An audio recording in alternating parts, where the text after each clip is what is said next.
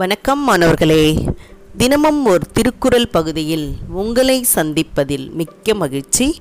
அதிகாரம் ஏழு மக்கட்பேறு குரல் அறுபத்து நான்கு. அமிழ்தினும் ஆற்ற இனிதே தம்மக்கள் சிறு கை அளாவிய கோள்.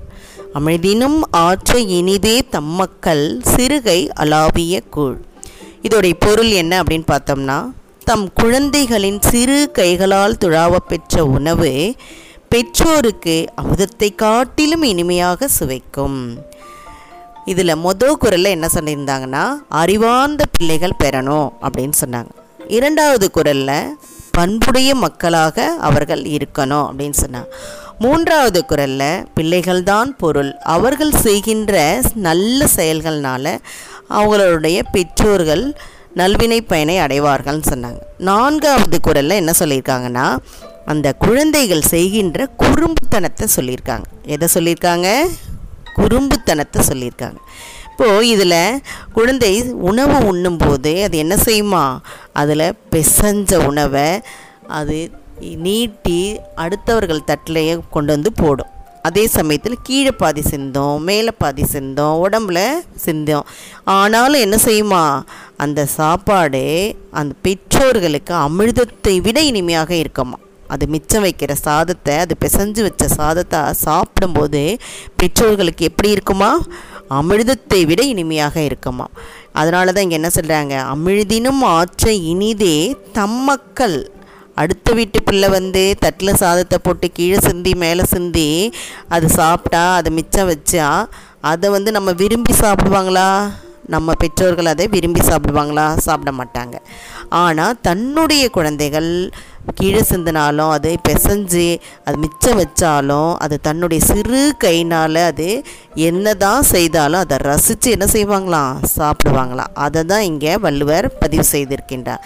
சிறு கைனால் அந்த குழந்தை வந்து எப்படி இருக்கும்? பஞ்சு போல் அப்படியே வந்து தொட்டு பார்க்குறதுக்கு மென்மையாக இருக்கும். குழந்தையினுடைய உடல் வந்து எப்படி இருக்கும்? தொட்டு பார்க்குறதுக்கு மென்மையாக இருக்கும். அப்படிப்பட்ட குழந்தையினுடைய சிறு கை தான் அதுக்காக வந்து நீங்கள்லாம் நாங்கள் வந்து இப்போ எப்படி பிசைஞ்சாலும் எங்கள் அம்மா சாப்பிடுவாங்கன்னு சொல்லக்கூடாது. உங்களை விட யார் செய்கின்ற செயல் குறும்பை தரும் குறும்பு செயல் வந்து அவர்களுக்கு மகிழ்ச்சியை தரும். குழந்தை செய்கின்ற குறும்பு செயல்கள் தான் மகிழ்ச்சியை தரும். சரியா? அதை தான் இங்கே பாண்டியன் அறிவுடை நம்பியும் புறநானூற்றில் அந்த குழந்தை செல்வத்தை பற்றி ஒரு பெருமையோட ஒரு பாடலில் பாடியிருப்பார். யாருக்கு குழந்தை இல்லையோ அவர்கள் வாழ்ந்தும் பயனில்லை அப்படின்றத தான் அது பாடல் சொல்லும். படைப்பு பல படைத்து பலரோடு உண்ணும் உடைப்பெரும் செல்வராயினும் இடைப்பட குறுகுறு நடந்து சிறுகை நீட்டி இட்டும் தொட்டும் கவ்வியும் துழந்தும் நெய்யுடைய அடிசில் மெய்ப்பட விதித்து மயக்குறு மக்களை எல்லோர்க்கு பயக்குறை இல்லைத்தாம் வாழும் நாளே அப்படின்னு சொல்லியிருப்பார்.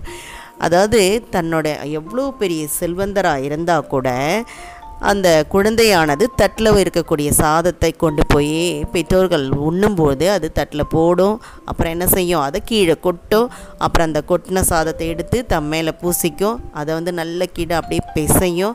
அதை வந்து அப்படி கவ்வும். இந்த மாதிரி பல குறும்பு செயல்களை அந்த குழந்தை செய்யுமா?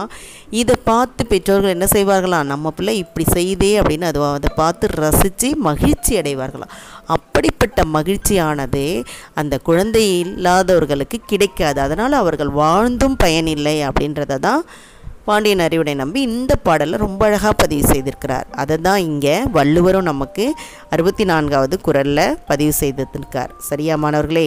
அதனால் நீங்கள் இதை படித்து பயன்பெற வேண்டும் என்று கூறி உங்களிடமிருந்து விடைபெறுகின்றேன். இதை வழங்கியவர்கள் ஐடிடி திருப்பத்தூர் மற்றும் இரா வனிதா தமிழாசிரியை காரைக்குடி. நன்றி நன்றி மாணவர்களே நன்றி.